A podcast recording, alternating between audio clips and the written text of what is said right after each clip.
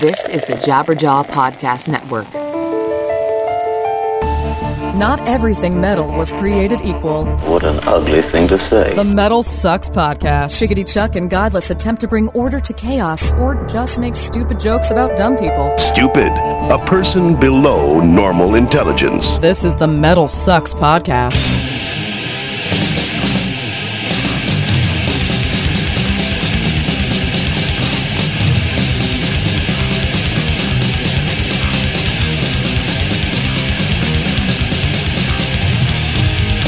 Greetings and salutations, my fine metal friends. Welcome to the Metal Sucks Podcast. How you doing? I'm Chuck. And I'm Godless. And this is your weekly examination of all things metal, the Metal Sucks Podcast. Make sure you are subscribed all over the place, whether it's Google, Stitcher, iTunes, wherever you get your podcast. It doesn't matter. You can find Metal Sucks Podcast, and you can subscribe to said podcast. Maybe even leave a review, a couple of stars. Tell us we suck. We would appreciate it. And, you know, pass it on to your friends and all that stuff. And if you're not into the apps and things like that, MetalSucks.net. Every single Monday, that's where we like to post it. We got a podcast tab. Click right there at the top.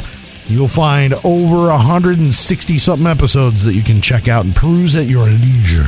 Had some good ones recently, man, including last week's with The Agonist, which was awesome. And this week we got another pretty banging one with Wovenwar. Now, this will be... You'd think this would be a repeat, but it's not quite, because we decided to get another member of the clan, if you will. Jordan Mancino is going to be our guest this week. Yeah, so Jordan is the drummer. He's also the only remaining don't give it all away. Oh. You can't give it all away up front. The As I Lay Dying, in case you've forgotten, So, you want a really great interview from the past. I recommend the Nick Hipa interview we did. Indeed. Geez, almost 2 years ago with he was so awesome. So it was great to get a chance to talk to Jordan, get another perspective. They've got a lot going on right now. Mm-hmm, indeed. And, they got a new record called Honor is Dead that's going to be out. And I think we found out a little bit more about the Phil Sgrosso thing and some of the stuff that's been happening with the band, some lineup changes and some other stuff. So a lot of good stuff in this one. So great to talk to Jordan. We'll get to that here in a little bit. But also don't forget to find us on all those socials and all that stuff. Let's see, what am I? Twitter, @BeardedApe is where you can find me. At Godless Speaks on Facebook and Spotify. But I'm really getting to our Patreon so that you can support us. That's what I was trying to get to. Patreon.com/Chuck and Godless. If you go there, you can help support the show. Because, we like to bring it to you every week and bring it to you on time. And we also like money. So that'd be kind of cool. So, and we offer also some extra stuff. So, if you're into the podcast and some of the behind-the-scenes stuff, Godless recorded a little video about this interview, I think in particular, actually. And his thoughts afterwards. It's only exclusively to our Patreon subscribers. So, you sound like you're feeling a little self-conscious about it, which I don't know why. Well, it wasn't the self-conscious. It was just sort of every time we do an interview, introspective. I try to spend some time rethinking through it in my mind, etc. And so that was... I figured instead of just, talking to myself, I'd talk to my camera. Stuff I never do. I don't ever think about what we do, because, forget that. Self-examination, actualization, and realization. Fuck, what's that? No, I don't have time for that crap. Moving on. All right, let's keep going. All right, moving forward. Let's see, what else? Speaking of which, moving forward, what are we going to talk about in this episode is... talking about... how certain bands seem to represent certain genres and how it's never right, It's never the right band. Yeah, you see bands that may or may not seem to be the namesake for an entire genre, but they fit but don't quite fit. Yeah, something like that. Well, we'll explain it a little bit more when we get to it, but... Man, you sound like you're wheezing over there. You're starting to sound like me. Have you been smoking a bunch over there or what? No, but dude, Dublin, freaking everybody smokes here. It's freaking crazy. See, and so I'm wheezing like crazy. Awesome. Oh my God. I don't know. I don't want to say too many bad things. Man, oh man. See, this is the thing, is that Ireland has made it quite clear at this point. I've been here nearly 2 years, and Ireland does not like me. It's now gotten quite obvious, right? So Like, you know, it used to be like little things like, you know, I'd be sitting on a crowded bus and I'd have like the seat next to me empty and like every other seat gets filled on the bus until then somebody sits next to me, you know, like I don't know whether it's I'm intimidating or what, but I'm not. It's just that whatever that is, they just don't like me. And then like the moment another seat frees up, whoever's sitting next to me, boom, they get up, they get in that seat. They don't. It's not like I look funny. I look kind of like everybody else here. Yeah. I got bad hair like everybody else here. You don't smell weird, do you? I mean, I don't know if like so. You've changed, your chemistry has changed or anything like that. I mean, you never seem to smell too terrible over here anyway. I mean, it's so bad. Like I go for a haircut the other day, right? And so I pull out my phone with a picture of me. And I said to the guy, I want this haircut. And he looks at me and he goes, you wouldn't look good in that haircut. No, that's actually kind of awesome. I mean, I gotta give him that. That's good comedy right there. I didn't know whether to like, you know, I mean, I couldn't say to him, but that's me, you know, because I just, so I let him give me this like really goofy looking haircuts. Now I got a goofy looking haircut now. But see, the thing where it gets important is that I'm trying to go on all these job interviews, you know, because I have been out of work for a long time.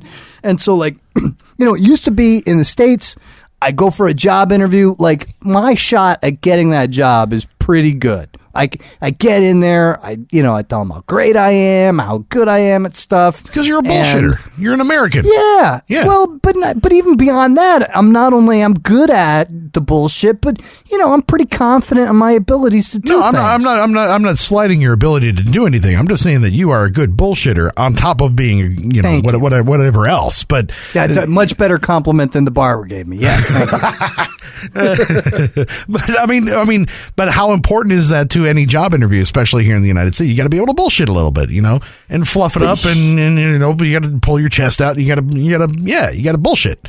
But here, it's totally weird. It's I haven't been able to figure it out, but I just get the like overarching sense that as soon as I open my mouth, they just don't like me. Like I can do the jobs I'm interviewing for. I can do it left, right, and center. No problem. I can do it standing on my head. You know what it is? I know what it is. I know exactly. They don't like me. No, I know what it is. You got to drink more. Oh. Seriously, you got to drink more. You got to drink more actual like whiskey. You got to drink more because as somebody who has been down the rabbit hole, if you will, as far as alcohol is concerned and alcoholism, you have a certain set of pheromones and scents that come off of you when you drink whiskey and nothing else but whiskey. And I think that may be something key to getting the Irish on your side. You know, that might be real.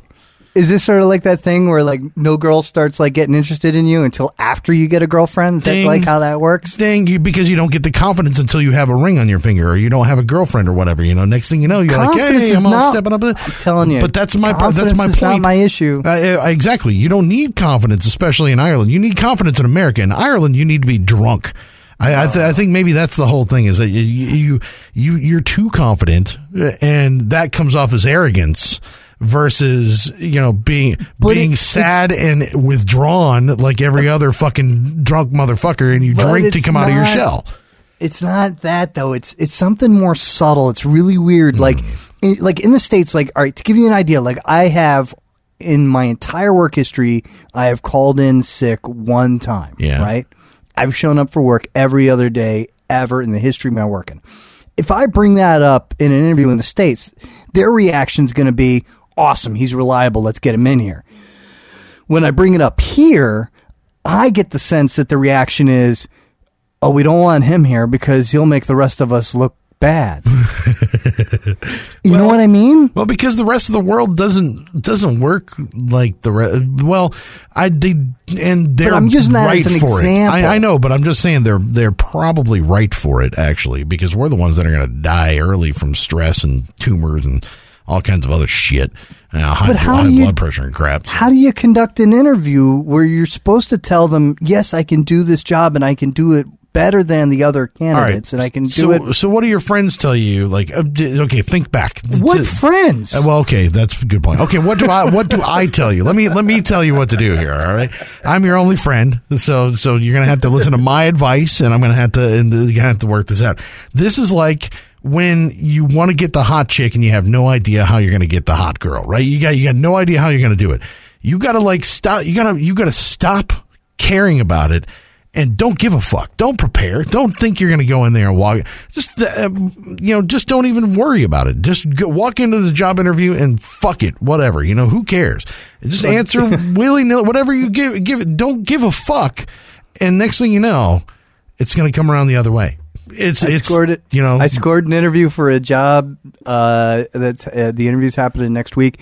I am 100% unqualified for this position, and it's offering almost twice as much as I've ever earned doing anything ever before. So walk in there and tell them how unqualified you are for that job. It's pretty close to it, because that's sort of was my thought when I applied to it. It was like, oh, I'm never going to get that. And I sent it in, and they actually want an interview with me, which was crazy. But I was like, the whole point of it was, I'm tired of walking in with these jobs that I can do standing on my head, and they don't like me. Now let's see if I can. I can't change whether people like me or not at this point. I can't figure out how to make myself a little more charismatic. I'm completely and utterly baffled. There's no literature on how to make Irish people like you. You know, yeah. So you're kind of screwed. Whiskey. So yeah. Other than that, I mean, you know, just saying that seems to work pretty well. Every Mick I ever met, you know, I just slam a little bit of whiskey and everything seems to be fine. I've met a number of our Irish listeners, which has been awesome. And, but hey guys, I need some advice here. Let me add to it. I've only met every one of our Irish listeners one time. Wow, that's kind of fucked up, dude. That really is kind of fucked up, huh? Weird. You must have something. I mean, you ain't got like dead fucking skunk in your pocket or some shit or something weird. There's got to be something weird going on, man. Or I ought to like write a book about being a shut-in, because I've been doing it now for a number of months, and I'm very self-aware of the experience, I think. But like, there's really weird things that happen when you're a shut-in. Like, all of a sudden, I start like really, really like needing people to compliment me. Like, you know, because I've got no self-esteem at this point. Yeah, so you need to be lifted up a little bit. Bullshit. Yeah. And so like, I'll do things like I'll engage in conversation and I'll start saying stupid shit that is just like to try to get somebody to go, "Whoa, that's cool. That's all I'm looking for." And so pretty much like any of our interviews. Okay. All right. Cool. Yeah. But it ends up so bad. It's so bad. Wow. Because there's nothing more. It's so pathetic. It's just pathetic. You have a person like standing there going, "Hey, I was the second person to look at that YouTube video, and now there's 1,000 people who've looked at it." Isn't that the lamest thing you've ever heard? I actually said that to somebody. Oh, wow. How dumb is that? I mean, I hate to like pity you and feel sorry for you, but at the same time, dude, I kind of feel sorry. I'm sorry, man. That sucks. That's fucking bad life to have right now, man. So, but I can't say it was that much better in the States, was it? Shit. At least you see me every once in a while, you know. Fucking it. All right. Speaking of awkward, let's get into our interview with Jordan Mancino, man. New record, Honor is Dead. Wovenwar is pretty badass. We go all over the place with this interview. Jordan Mancino on the Metal Sucks podcast.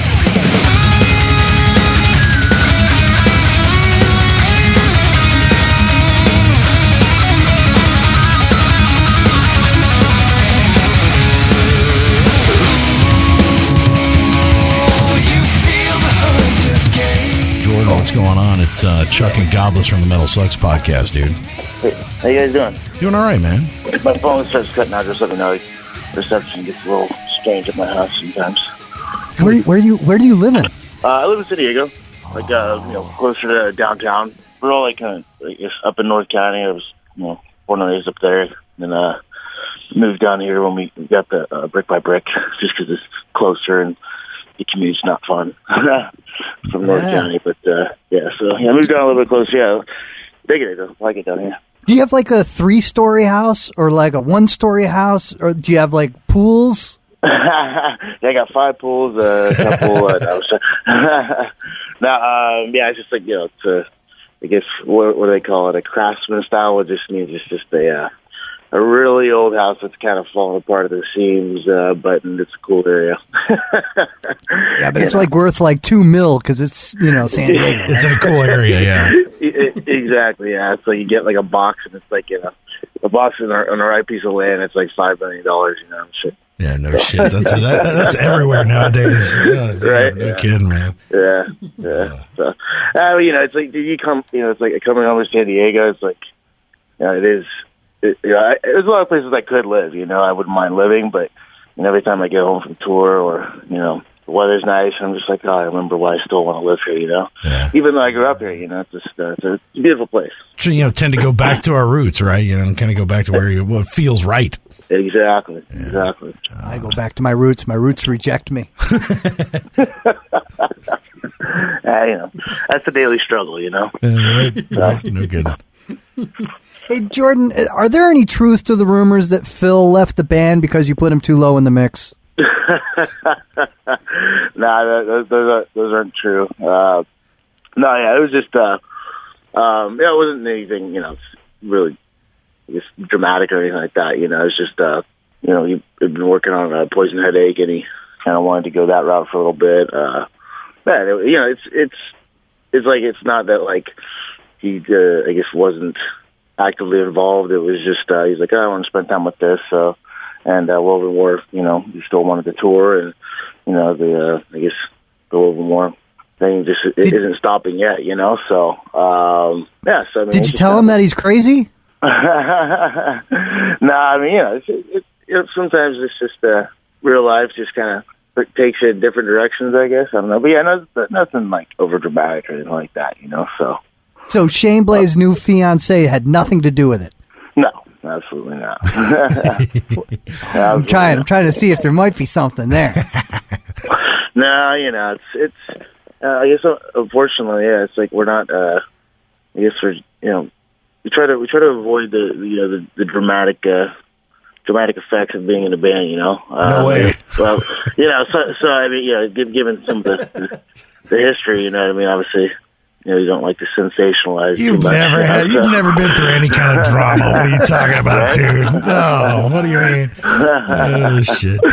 Well, I mean, but it's got to feel weird to have him playing on the record and then suddenly sort of changing his mind about things a little bit and deciding he wanted to go a different direction. Yeah. I mean, you know, well, honestly, it was like more or less wasn't a different direction. I mean, you're still like just as much as part of like this process, you know, this band really up until we head out on the road, you know, so, which, I mean, you know, even, like, you know, with As I Lay Dying, it was, like, there's, like, the first couple of years of this, we went through, I think, 15 different members, you know. It's just when you kind of, like, sometimes, like, yeah, it's just, like, it wasn't, it's not that it's just, like, things are changing constantly. It's just the band itself has to keep moving forward, you know, yeah.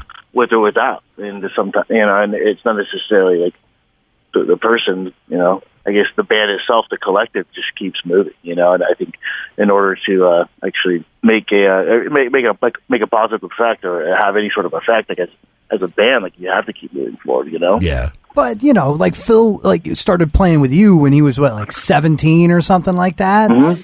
Yeah. I mean, obviously, he's developmentally disabled from that point onward. How could he make a rational decision about his future? I don't know. Good question for him, I guess. So. Well, if nothing else, you know, 2 guitarists is fine. I think you'll be okay. I think you'll be okay. Exactly. Yeah. Yeah, you'll be alright. Yeah, you're not filling that slot, right? You're good. No pun intended. Yeah. No, it's just it's going to be the 4 of us. So it definitely will. I'll miss Phil. You know, we'll miss Phil like when we start touring.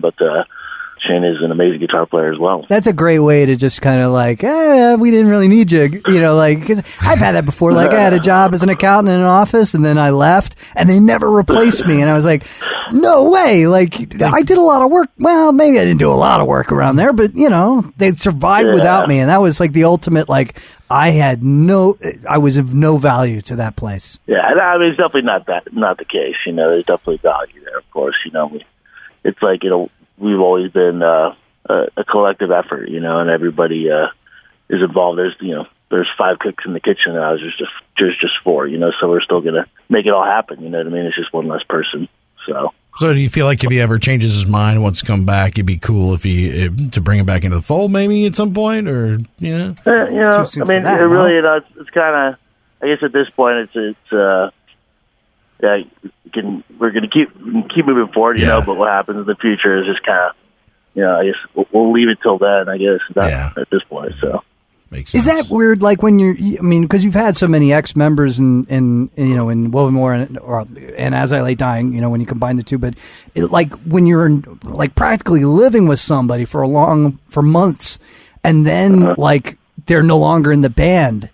It's such a weird dynamic at that point. Like, do you remain friends? Do you just like, no, you're just Facebook friends? What is it? No. I mean, yeah. I mean, we actually just hung out last night. So, we went and saw Between the Buried and Me. Yeah, and it was, you know, the same. It was, no different really. You know, I think it's like I say, you know, like, I guess some people would like try to, I guess some bands and, you know, in this situation could try to over dramatize everything, you know, and, but really, you know, it's like, hey, we're all adults, and you know, we still own the club together, you know, in San Diego, and you know, so we're still definitely actively involved, you know, on that end. I mean, really, it's kind of just. I didn't know you guys owned a club together. That's cool. Yeah. What kind of club? Yeah. Metal club. Yeah, it's called Brick by Brick. So you're still business partners. You're still hanging out. Everything's still good with everybody. That's good. That's good. Yeah. So, still, yeah. I mean, we're still, you know, I guess slanging the metal one way or another, you know. So, right. Jordan, I thought that your debut album, and I put it in print, and I said it a million times. I'll still say it to anybody who will listen to me. That I still think that the Wovenwar debut album is one of the greatest debut albums in the history of metal. I mean, I put it right up there with like. Well, I can't think of anybody who's got a better debut album offhand. It's such an awesome album. So now, like, that you're starting the cycle on another album, what's your perspective on that album? Do you guys, did you fulfill your expectations, your hopes? What do you kind of look back at that at? Honestly, it's, you know, I haven't even got to that point yet. We've been so busy, like, you know, with touring on that record, and then just, you know, when we're home, like, working the club, and, you know, everybody's still, like, Josh is recording bands as well, producing bands, like, and then we recorded this, and now we're back out on tour, you know? We're going to be. Yeah, I really haven't thought about it. All I know is, like, you know, it's that whole mindset of just, like, you know, like, it's impossible to move forward if you get stuck in the past, you know what I mean? Or if you keep thinking in the past, and, I think for us, we're constantly trying to, you know, get better and like I said, just keep things moving forward. But there was like a transition in, you know, from As I Lay Dying, which was at its, you know, Christian metal roots, into, you know, the debut album from Wovenwar, which was decidedly secular, non-religious. So did you get any sort of expected or unexpected backlash from making that transition at all? No, not at all. You know, I think we were like, without really dying, it was like, you know, there was kind of going back to the accountant thing, where it's, it's like, you know, you could be an accountant, you could be a Christian, but that doesn't mean you're a Christian accountant, you know. And it was like that without really dying, I guess. But and, you know, same thing with Wovenwar. You know, I guess our beliefs they vary differently in the band, within the band, but. Yeah, I mean, it doesn't necessarily affect, like, who we are as people, you know, and our backgrounds or, you know, beliefs or what have you, you know. So you know, like, I guess basically what I'm saying is that, like, As I Lay Dying never really had a an overly, like, just evangelical type of mission or statement, I guess. It was more or less like, hey, yes, these are our beliefs, this is our religion, or this is like, you know, I guess our way of life, our way of thinking, but this is our art, you know, like this is our music. And it's something that affects the other, but it doesn't necessarily like represent, you know, one or the other. If that makes sense. So you got to admit that it was kind of marketed that way, though. At the same time, I mean, is that part of the deal with this? Is trying to let's make sure that we're separation of church and state, if you will. You know, instead of trying to it's kind of I mean, I get what you're saying. Yeah, I think some of that stuff you have the ability to like I guess navigate, and then some of it you don't. Yeah, and you know, I think. It's like we're not like trying to deny anything. Like, I mean, like as far as I was dying concerned, or Wovenwar for that matter, you know. It's just, but I mean, that's just kind of the God's honest truth, so to speak. But you know, it's I think the easiest way and the simplest way to put it is just like you can be a journalist. You can be a Christian journalist, you know, but that still doesn't mean that you're, you know. That doesn't mean you're a Christian journalist. Does that make sense? No, it totally makes sense. Totally makes sense. Yeah. It's just I just remember I've been doing the metal radio thing for a long time, so it's I remember the marketing for Shadows of Security, and it's like, okay, well, check out this blah blah blah Christian metal act, you know, on some of the marketing stuff. You know what I'm saying? It's like, and when it gets pitched that way, suddenly you're lumped into that family, and it's obviously hard to shake. But at the same time, it's like it didn't. It's just curious if it's a conscious decision or you know what I'm saying? Like if it's something you guys physically think about, you know? Yeah, I mean, if like we're not like afraid or like I guess ashamed to talk about it one way or the other. Yeah, it's not like it's the way it's marketed is like the wrong impression at all. It's like it's just kind of like, okay, cool, like you know, like this is. Just is what it is, you know. So I mean, really, it's just about the music to us, and the art form itself, you know. So yeah, but there's also like an audience there that, As I Lay Dying's audience would have had a certain expectation about what's going to happen lyrically, and might have carried those expectations into Wovenwar. So I was curious as to whether, from an audience perspective, whether you guys felt that, or did everybody buy in? You know, honestly, I don't really know. You know, I mean, yes and no. I mean, for us, it was always kind of like, hey, if these kids or these fans wouldn't listen to us otherwise, at least this gives us a chance to connect with them, you know. And I think that was for us the most important thing. It's like, you know, I mean, the same kid could go buy a record that was, I guess, subtly or obviously marketed as a Christian, you know, Christian band, but who's to say that they were?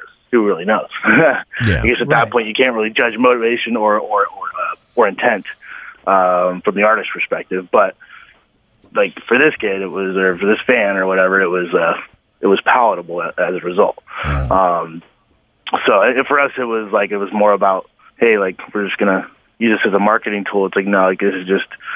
Kind of happens to be what it is, and this is a way to connect with these people. You know, who are we to judge at this point? You know, one way or the other. And it's well, do we want? Because in the same way, you know, it's a marketing thing. It could be well, because we're marketing towards Christians, are we only or because we were marketed as a Christian band, or one way or other, to some extent? Are we trying to, I guess, not market to, I guess, the secular crowd, or maybe the, you know, a different, you know, like a Muslim crowd, you know what I'm saying? So it's it's not, we're trying not trying to reject another audience. It's it's just kind of, I guess it is what it is. I look at it as being able to get past the parents, no matter what. You're able to get loud ass music past the parents, because you're look, it's got God on it here. It's cool. It's okay. Everything's okay. You know? You know, but I mean, it oddly enough, it does make a difference. You know, I think really does. A lot of people, actually, you know, especially. But I mean, you know, for us, that's okay, you know what? Great. This is this is something that gives us the ability to open their eyes a little bit to the world. Because I mean, it wasn't you know, for us, we were just about, like, you know, and still are about, like, just being real and just, like, you know, talking about things that are happening every day, like whether they are fun to realize or not, or, you know, I guess enjoyable or not. So I think that was always our motivation, you know. Yeah. So being a Christian was never a prerequisite to becoming a member of As I Lay Dying. No. It was basically it was a commonality, and I think it's for many years between, like, you know, the band, you know, and the band members. But it was never like a prerequisite, I guess. Yeah. But, and so your own religion, has it evolved over time, or do you still feel? Are you still a theist? Are you still Christian and still feel the same way about Jesus and everything as you did then now? Well, yeah. I mean, I guess the foundation for me is still there. But I mean, my perspective changes, you know, as a person, you know, just living life and, you know, kind of like experiencing different things, but also changes in the world, you know, I guess will affect that day to day. So where are you at now?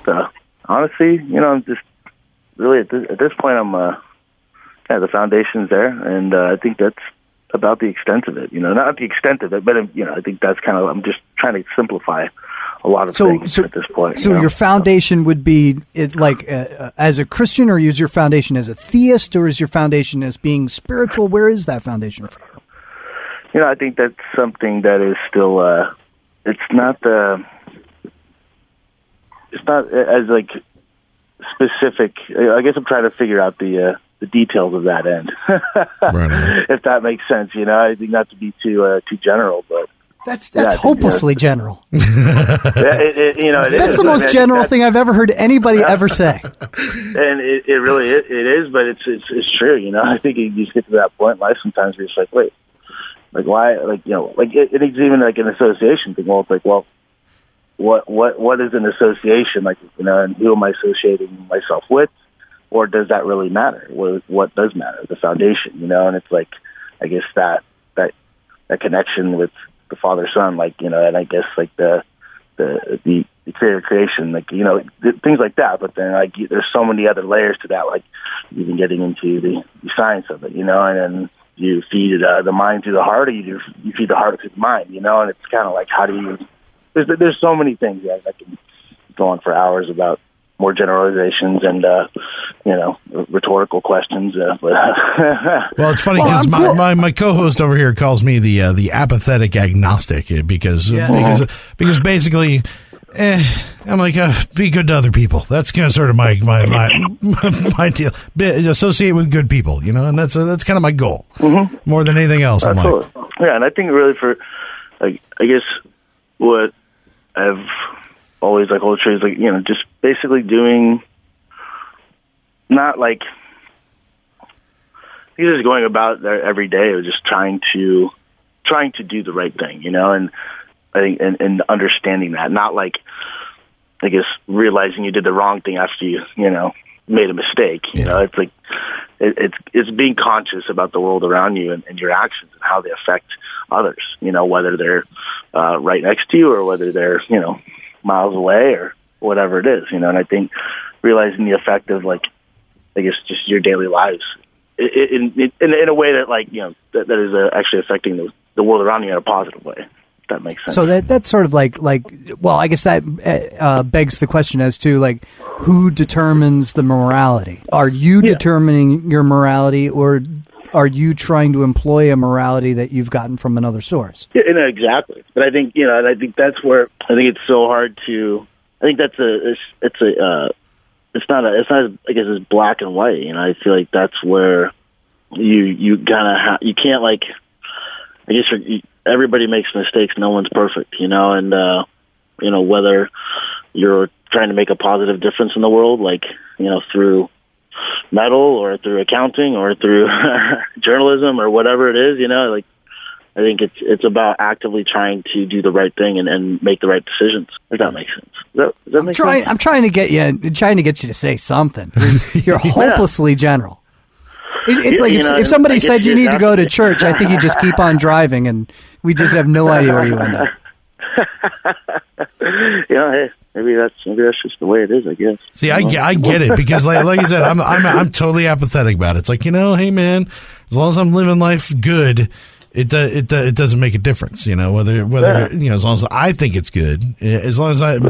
Yeah. I don't feel guilty about what I'm doing. It's, this or that, walking the walk, No, totally, yeah. I think, yeah, so like I said, just trying to, wake up every day and just make good decisions, you know what I mean? Try to think about how your actions affect other people. And I think at the root of it, just trying to make that difference, And I think that's where it kind of, even being in a band, like, it's like, well, how is this affecting the world in a positive way? It's like, well, I'm able to go out there and use this. I can travel and meet people, and whether it's just a quick conversation or making new friends, and I don't know. Yeah, it's just spread your message that honor is dead. Exactly. Well, all right. So, exactly. So when Tim's going through his really public struggles with his Christianity, are you in the tour bus like going, dude, you got it all wrong, you're reading the wrong stuff? Or were you like along for the ride? Where did you stand when he's going through all that? Well, I mean,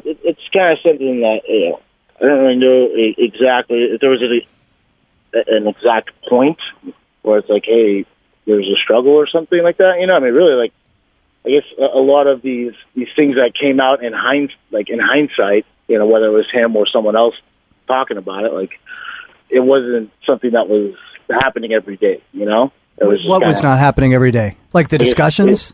No, yeah. I mean, really, it's like, when you're functioning day to day, I mean, you're not really like, if at this point, like, talking about everything, everything, whether it's a struggle or not.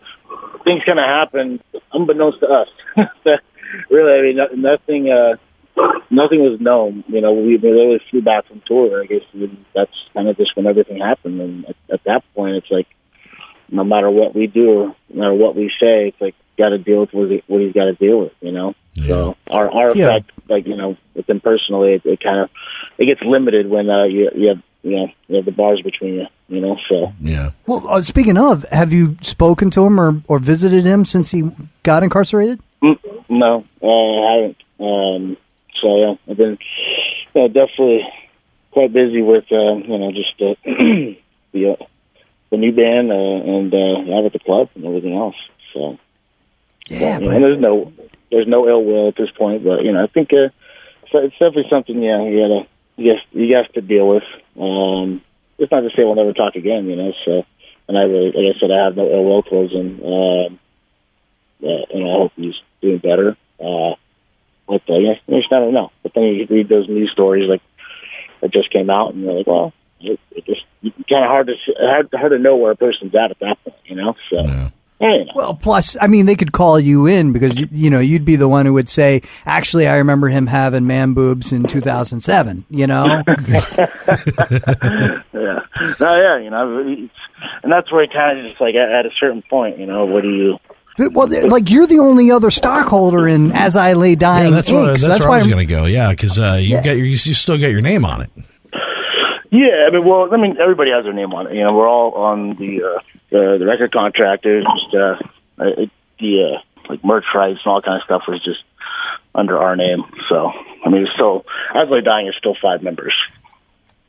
Despite what people, what certain people would publicize. Oh, I thought it was just you and Tim, and everybody else was sort of hired, and they have name signed contracts and stuff, but the actual stockholders and the Inc. side would be you two. The two of you. Yeah, well, I mean, it's just like any other corporation. It's like House of Blues is House of Blues, but it's owned by Live Nation kind of thing. Mm-hmm. Does that make sense? But I mean, it's not that. It's definitely not a good example. But it's just there's so many different ways to, I guess, structure. An LLC, a band on the business end, yeah, and it's like every record is like a different publishing LLC, and it's just for like structure and all that fun stuff that really has nothing to do with hide the money. You got to do it because you got to.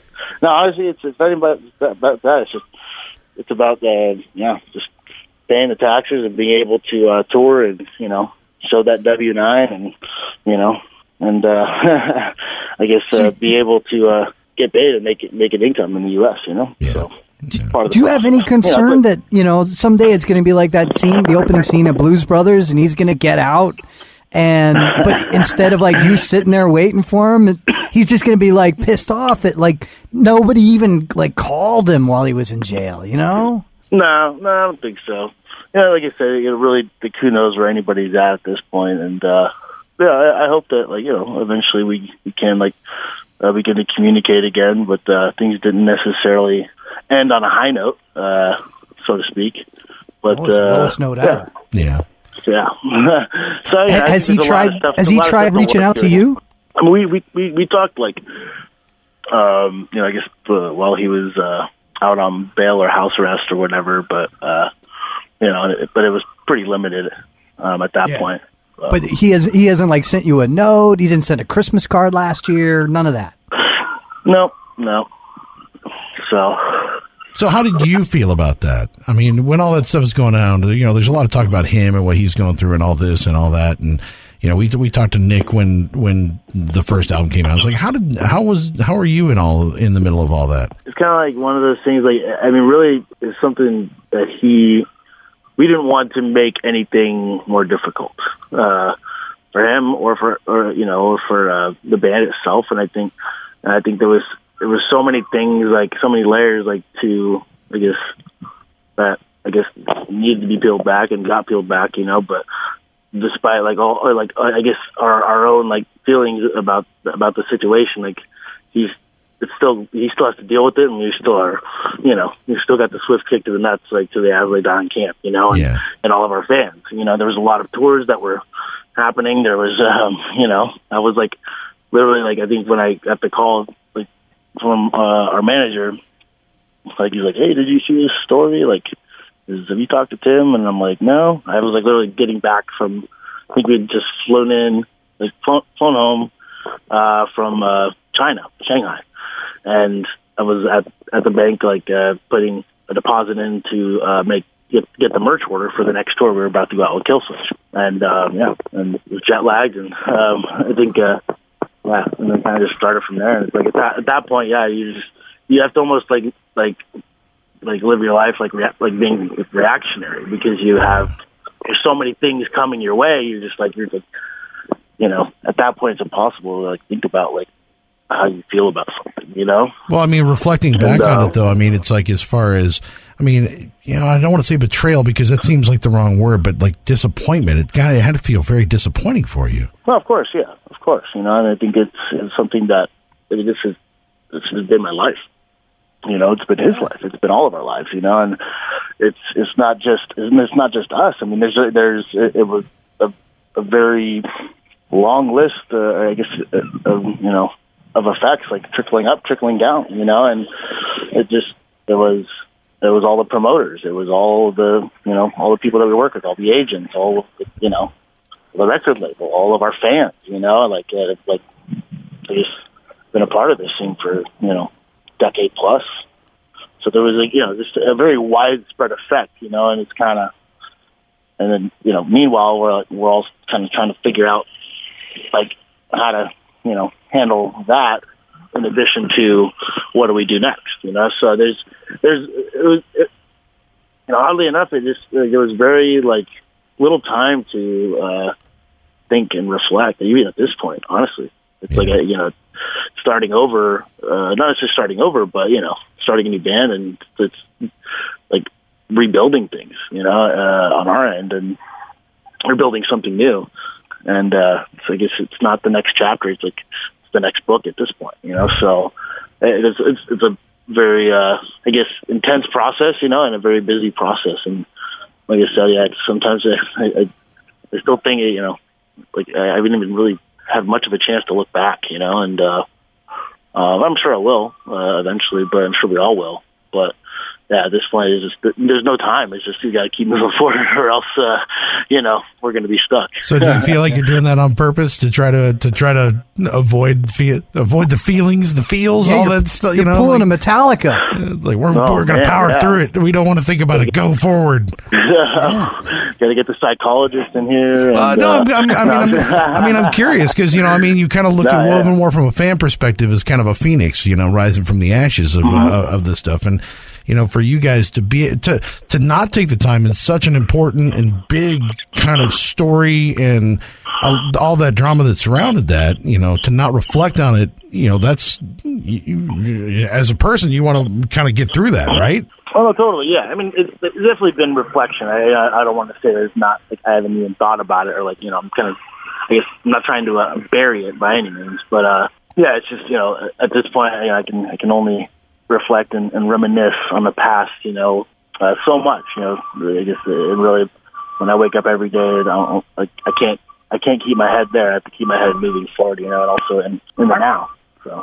Are you surprised to have not gotten an apology from Tim yet? Apologies, yeah. At this point, I don't even know what that would be like. But yeah, I mean, whether it's like personal or public, like, I mean, I really don't know. I guess would it change things? I don't know. But I mean, it wouldn't change, I guess, what I'm doing now at this point. No. And it should, because Wovenwar is 10 times the band As I Lay Dying. I'm saying that right now.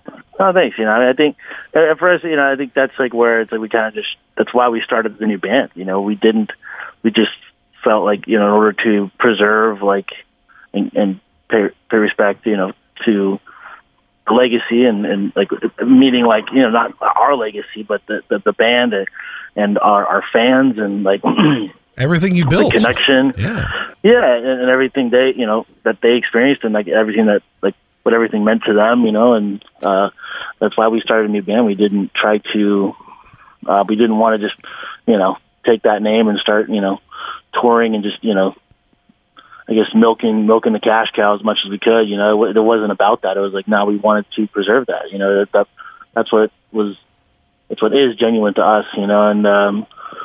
Some people are like, oh, you should have just got a new singer and kept touring and playing, and this As I Lay Dying. Well, it's like, well, it's like, at this point, like, we wanted to do something different, and just out of respect for, I guess, like, everything that we built, to with our fans and the connection that we made with our fans. Are you starting to see those fans come over now to the side? Are they figuring it out? Yeah, that's something we did actually. A conscious effort that we had. We didn't necessarily want to just ride the coattails. I mean, obviously, our history will precede us for sure. Like, well, it's your music. I mean, it's not, you're not riding the coattails. It's your music. So, I mean, it's totally legit. It's. That feels weird to even think that you would think that. Because I mean, it's yours. No, yeah, totally. But we didn't like. We wanted to. We literally wanted as much as possible. Like be a new band, and not be like a quote unquote like a group as a result of this band, like a revival or something, or or it's like you see Velvet Revolver and it's like a different singer, It's like it kind of like what they market it as, like Guns N' Roses with Adam Lambert or somebody, Stone Temple Pilots. So it was it just kind of like it's like all right, well. We didn't, like, there's, not to say that's the wrong thing to do. Like, I mean, it worked, for them in whatever capacity. But we just try to, like, be conscious about everything that we're doing to make sure that it's like our decisions for the band and the music and the direction are I guess, in line with just, I guess, the genuine nature of, like, what we're trying to create, like, for the art side of it, Yeah.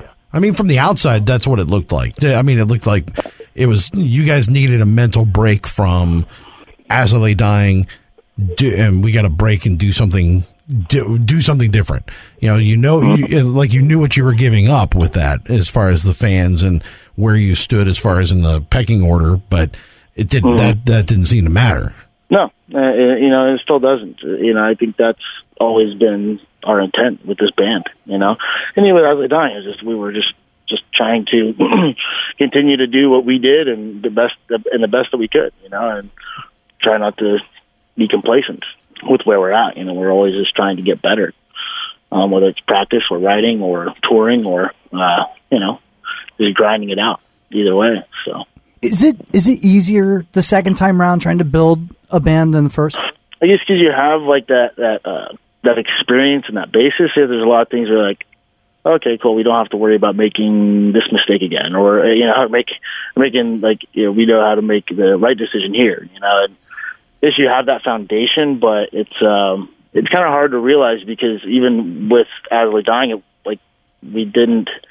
It was never, like, when we started the band, it was just like, hey, I love metal. Like, we're in a metal band. We're playing in a metal band. Hey, we got a tour. Okay, cool. We're touring. All right, sweet. Sounds good. We're recording a record. Oh, hey, we started a metal band. Hey, cool. Now we can tour full time, you know, because we were able to get another tour. And it's like, you know, you just kind of make that decision, like, you know, make those decisions as they come. It wasn't like, hey, all right, we're going to start the biggest metal band in the world, and we're going to be the next Metallica, but we really weren't. And then, okay, what do we do now? Are we still important? Or, you know, it just kind of something that you just kind of keep doing what you're doing and make the best decisions as you know, when you can, and try to realize opportunities like when they're there, and make the most of them. I think that was it, you know. And I think we're taking that same deal with Overkill, you know. And it's not like we don't have, no band ever really has, like, once you get to a certain point, like, the ability to dictate, like you talked about, like a pecking order, you know. And not to say it exists or it doesn't exist, but it's like, you know, when you're trying to grow a band and build a fan base and play in front of new people, you're kind of, you know, just trying to take opportunities, you know. Like I said, when they present themselves. Yeah. So. There's a pecking order. I mean, As I Lay Dying goes from headlining tours to Wovenwar going back to an opening slot. That's a big difference. I mean, you're rebuilding a new brand with Wovenwar. Totally. You know, and totally. But that experience, but dude, I mean, you know which merch guy to go to, you know, avoid which managers. Okay, this club guy's an asshole. Okay, don't talk to that dude. So at least you got some rules of the road that you know out there already. Oh, totally, yeah. And I think that's what's you know, I guess getting back to what you're saying, like, that is a benefit, I guess. Yeah. That's experience. Yeah, it's exactly that. And we've been very fortunate to keep the faith and of the industry around us. Like, you know, with Metal Blade and with management and with all of our, you know, our booking, international and national, and we still have that same team of people.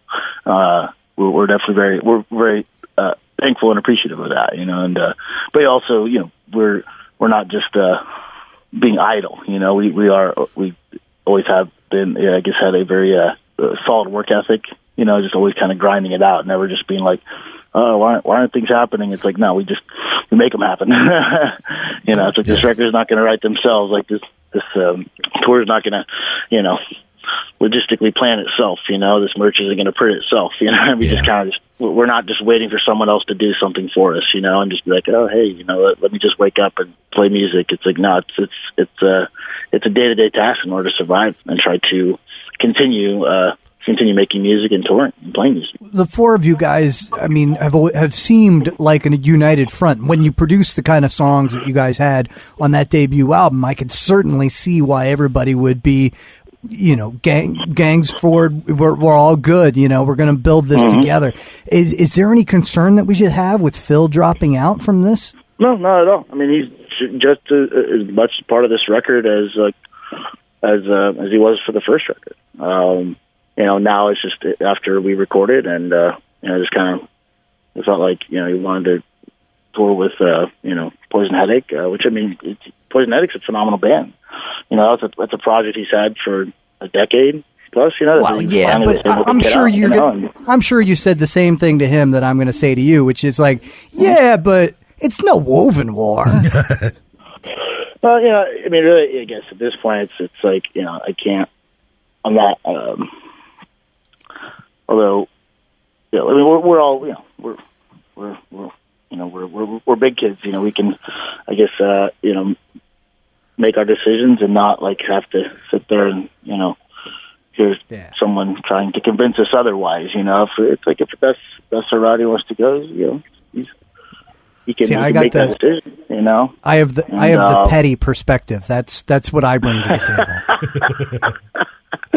Yeah, you know, and I think that's where pettiness is like. Just from being in a band for so many years, God, I mean, it's like pettiness is probably the. It's like the rot from within, almost. You know, it destroys like the best bands, and I think that's one of the reasons like we were, even with As I Lay Dying, and like we're able to continue, and not just what happened to that band? It's like no, we're still here. It's like that being able to function with each other, and being able to live with each other day to day. It's a constant and very conscious effort. Because it's not, it's not to say like, it's got to be super difficult and like, you got to respect your the person next to you in order to keep functioning for the greater good, Well, yeah. And like you're saying earlier with the drama you guys been through, it's easy to put that, put all that shit in perspective. It's like, hey, it's all good, bro. Go do what you got to do, man. It's all fine. I say, what's the worst that could happen?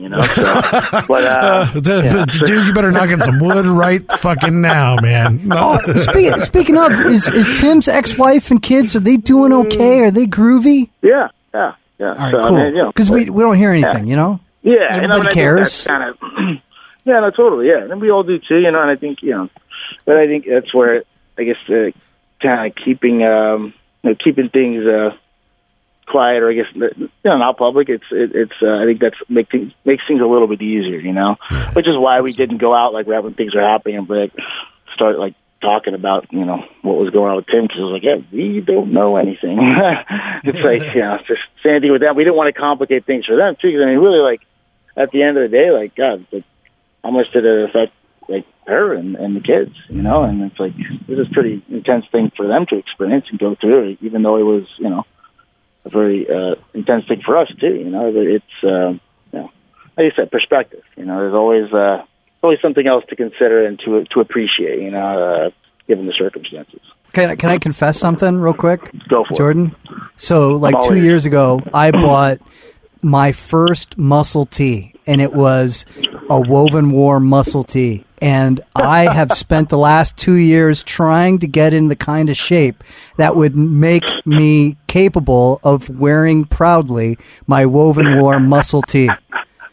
And I have not yet reached the ability to wear that proudly. But you know what? I think I'll post a picture of the embarrassing shape I'm in now, wherever that muscle tee. I'll put it on Instagram. That's all good. It's all good. And right now, I got to get. I'm excited to get back out on tour, get back into shape. I've been, pulling the office hours at the club too much, so excited to get back out there and start playing drums again. So the new album, dude, is wicked good, dude. Honor is Dead is a new record. Guys. Jordan, thank you very much, man. We appreciate it, dude. Thanks for taking your time, brother. Awesome. Thank you, guys, man. The world is lost. It's mine. There are liars leading me. Of the blind, and no one seems to see the cliff inside. Are we too far gone to save our lives? Our house on sand is sinking. How are we surprised? Senselessness is now a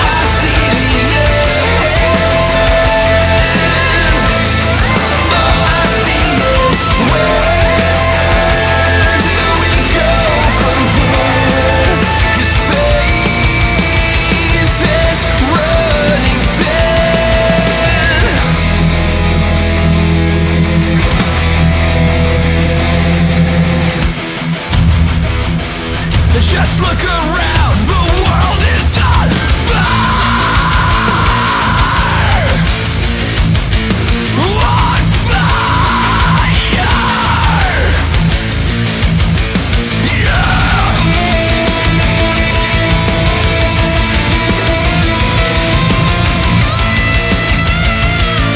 Just look around, the world is on fire. We are drawing from a well-run dry. Fools we are, defending truths we know. Fools we are, drawing from a well-run dry. Fools we are, defending truths we know. Our lives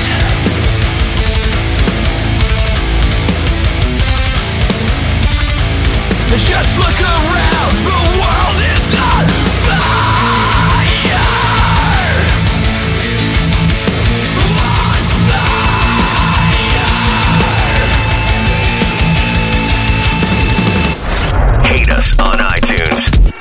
Subscribe to the Metal Sucks Podcast today.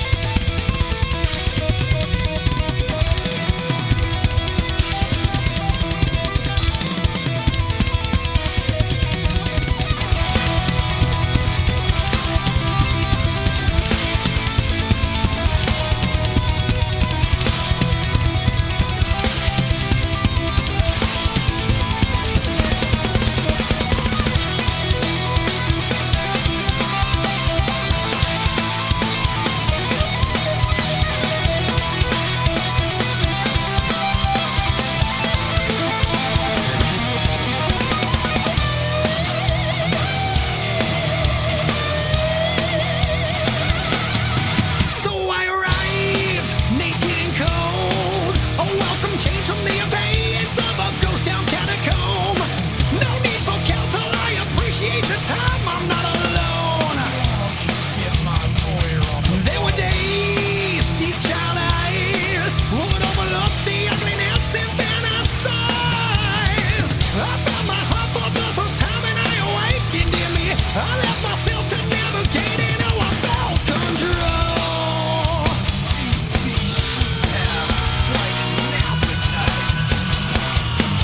is the crowd?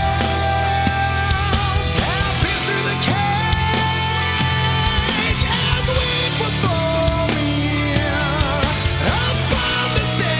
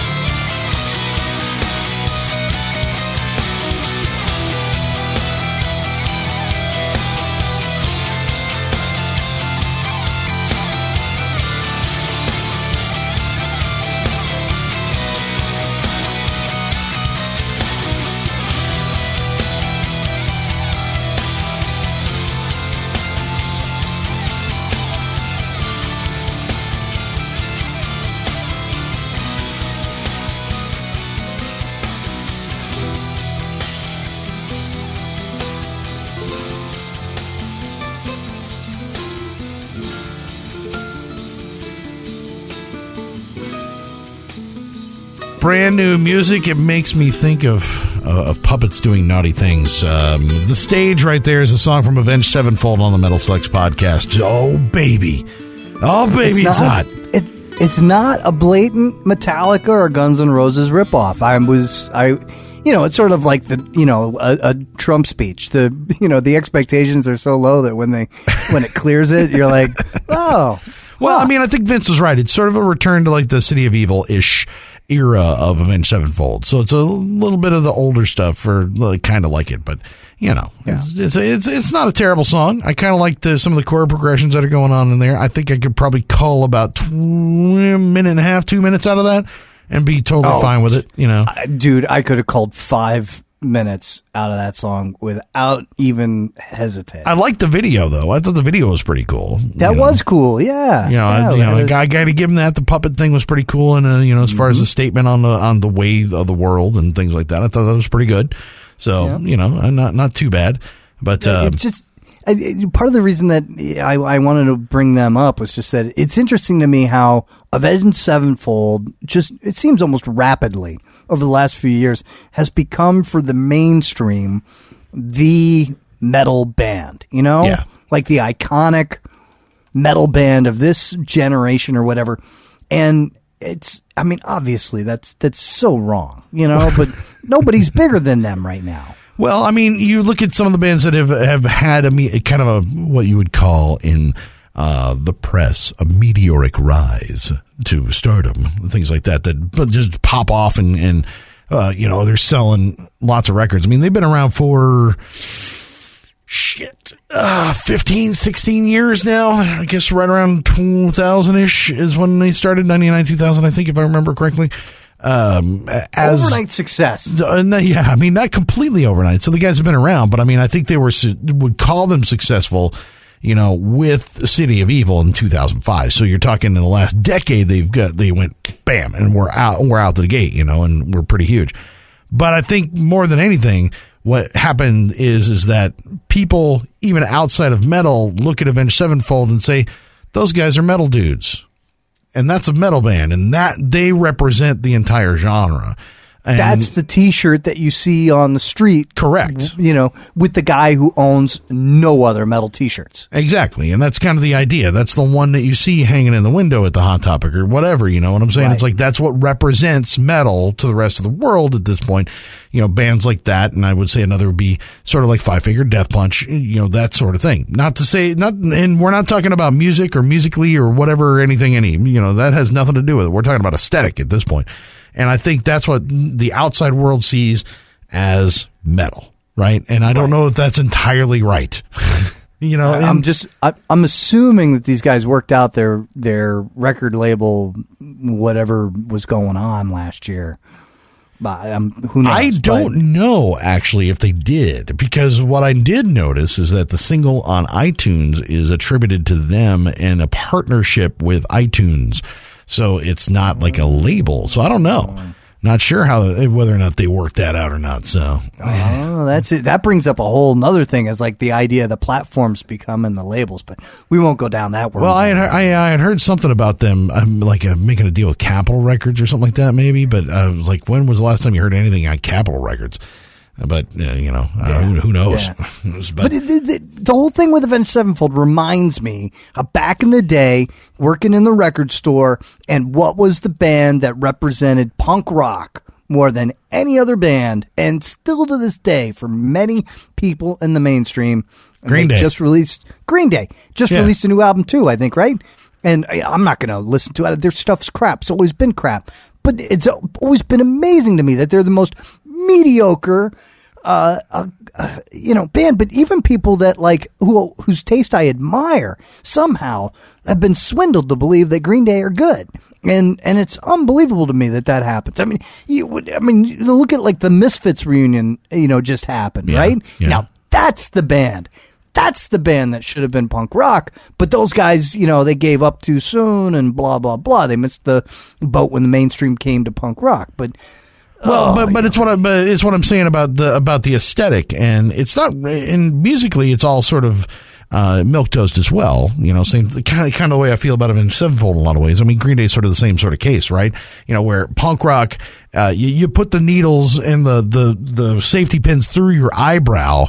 You know, they're like, well, let's just put them on our sleeve instead. That's still punk rock, right? Okay, all right, that's cool. We can do that instead. All right, we're gonna dye our hair purple. Well, let's just give ourselves some blonde frosted tips so we can wash out at the end of the night. Okay, that's still punk rock, right? You know, it's not quite dedicated enough to get you over the top, but it's enough to sort of make you look like you're there, right? You know, and kind of go there. And I got to admit, I own Dookie. You know, it was one of those records that I actually kind of enjoyed. You know, it wasn't awful, but I knew what it was because I know where punk rock came from. So, like, the shit that I know is real. It's like, I never called that punk rock at all. It's like, it's pop music to me, you know, more than anything else.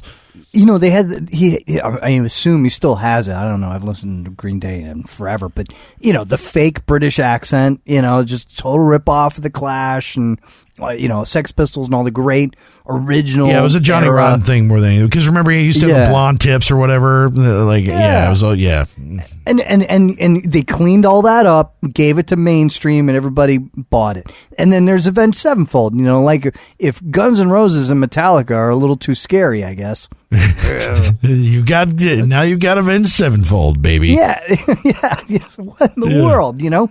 But you know, it's like you don't see that in film. It's not like somebody like produces a version of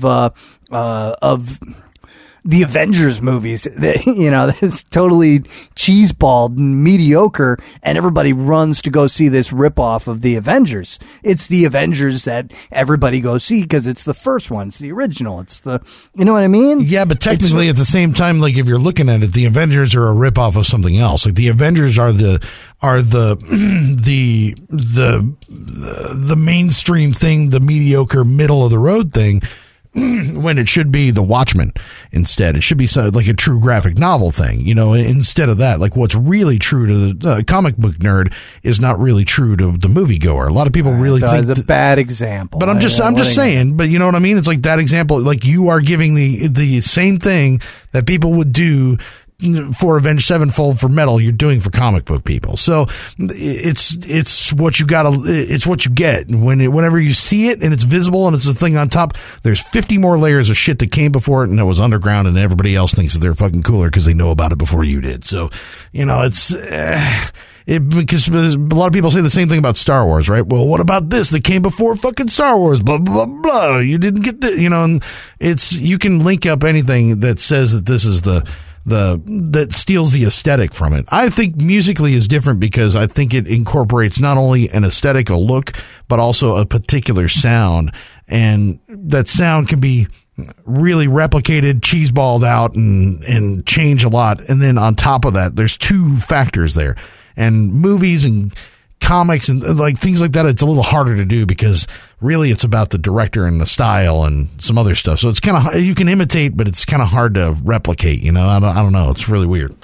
Whereas I think Avenged Sevenfold wrote another Metallica song at one point in their life. So yes, they definitely did. So you know, there's that. Well, it would be real interesting to, like, you know, have a producer and, you know, have, you know, you imagine being a producer and having some resources and going, you know what? I'm a huge fan of Carcass. Carcass are the greatest.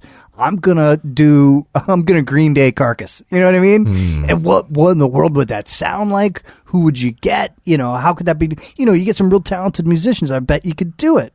Now, what would it sound like? I have no idea. Keep talking. But keep talking. I'm trying to think. Joy. Oh, there's got to be somebody. But would that be how, like, would that be almost like how metalcore was born? I don't know. You know, like in a weird way, you know, like it's how some of these molded genres kind of are born out of stuff like that. But I mean, I don't Sometimes. Know. You know, you sort of get something like that. But I mean, I don't think it's like death metal. It's kind of the death metal equivalent, I guess, would be something like Death Clock. You know, right. To where Death Clock, even though I think it's really, really kick-ass and cool, a lot of people that are death metal fans think that that's the worst thing that's ever happened to metal ever in the history of metal, is that somebody came along and they're just mocking fucking death metal, you know, and it's And I don't agree with that. But at the same time, you could look at it that way. I mean, I was trying to think of other bands that sort of fit this bill. And I think another one was like, who did I come up with? Limp Bizkit was probably one. Right. Yeah. You know, like Korn, sort of legit back in the day. I actually didn't, you know, I think that, you know, Jonathan Davis probably had some issues with some daddy issues at some point. But I think, you know, Fred Durst, not so much. You know, that dude just was kind of a douche and wrote really fucking bad songs. But he acquired this sort of hip hop weird aesthetic thing and the new metal aesthetic and sound and all that stuff. And it was just this packaged bleh. And I think effectively ruined the entire genre doing it, you know, and it just didn't like. When that Judgment Night soundtrack came out, we all thought, well, this is pretty cool. It's not going to do any real damage. Oh, little did we know. Little did we know. Oh, son of a bitch. Well, and there's no going back now. I don't know. I think it's one of those things, man, and it's a matter of taste. Because, I mean, I look at Avenged Sevenfold as kind of the gateway, man. If you can get your mom to let you wear an Avenged Sevenfold shirt to fucking school, more power to you. You know, that way, eventually you will get to the mortician shirt and life will be good. No, so. Eventually you're wearing the Overkill shirt and she can't tell the difference because they ripped off the goddamn... the skull bat? Yeah. Or what are they? What's the name of the Overkill one? I don't know. Oh, damn it. See, okay. Hello from my gutter. At some point. Would not have been cool if, like, Obituary were, like, mainstream? Or not Obituary, like, Overkill. Like, you know, just the most mainstream of all that. Like, No Doubt are going on tour with Overkill. I can't even put that in my head. Chally. Yeah. Chally is his name. That's right. Ah, okay. I had to look it up, but God damn it. It was going to fucking bug me if I didn't remember, because I used it in a round of fucking trivia. We did heavy metal trivia, and one of them was mascots, and we had to, and yeah, that was one of the ones that we put in there. Hopefully, you know, we'll be doing that again here in the future and do some more heavy metal trivia. That'd be cool to be able to let the podcast listeners know that be doing that. That'd be kind of fun. So hopefully soon we'll be bringing it to Austin again. I think we're maybe December again, but I don't know. We'll see. Do that with your heavy metal karaoke again. That was a hit. Yeah, that was a hit too. That was my birthday. Yeah. I think we're gonna have to rock this thing out, dude. Well, you know, make sure that you're following me on social media and stuff, and you can see when we do all this stuff here in Austin, man. I am at Bearded Ape. And I am at Godless Speaks. Godless Speaks, Facebook, Spotify. So you can hook up with us all over the place. Even Instagram. At Chuck and Godless is our Instagram. I've been posting pictures left and right of all kinds of stuff. Even my Halloween decorations just went up. So I've got all that stuff put out and took a couple of shots of that. So get us there. You can also find our Patreon, chuckandgodless.com or patreon.com/chuckandgodless. You can find all the old shows up there. We've got extra content, outtakes, little videos and other vignettes of things that we've been doing. You can check it all out there at chuckandgodless.com. Chipping a couple of bucks, you know, that'd be kind of cool. We appreciate everybody's who's adopted so far. We appreciate it. Thanks for the new folk. We need more new folk. Yeah, we appreciate everybody who's already in, man. So you guys are freaking awesome. And of course, that's one way to let me know that, like, Ireland may hate me, but you don't. That'd be really nice. You love me. You really love me. Please. Okay, kids. I need him to stay around at least for a while. I don't want him to be getting too depressed, because we're about to hit winter in Ireland, and, you know, it gets dark way early over there. Way early. I don't want him being really sad and, like, only having, like, 4 hours of light and shit, you know, all right? So, you know, make Godless feel better about himself. You know, I did go to a doctor appointment, and they prescribed, like, Xanax, Lexapro, or one of those, like, get happy things. That's never happened before. This'll make you feel better. First thought in my head is, that's gonna ruin the podcast. Fuck that. So true. See, if you chip in money, we can get him on some kind of rage pill. There's got to be whiskey. Something that'll make him mad. Apparently, whiskey. Bravo. We can buy him a bottle of Jameson, and life will be good. I think that's an awesome idea. So hook up with us all over the place, as well as MetalSucks.net every single Monday. Click on the podcast tab, find all the old podcasts, and dig us up, dude. We would appreciate it. And, until next week, I am Chuck. And I'm Godless. This is another episode of the Metal Sucks Podcast.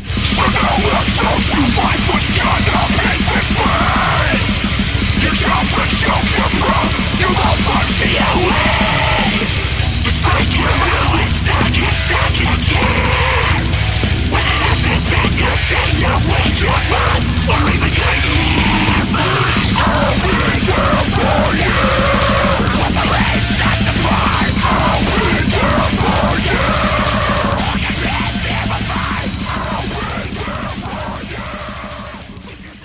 You've been listening to the Jabberjaw Podcast Network, jabberjawmedia.com.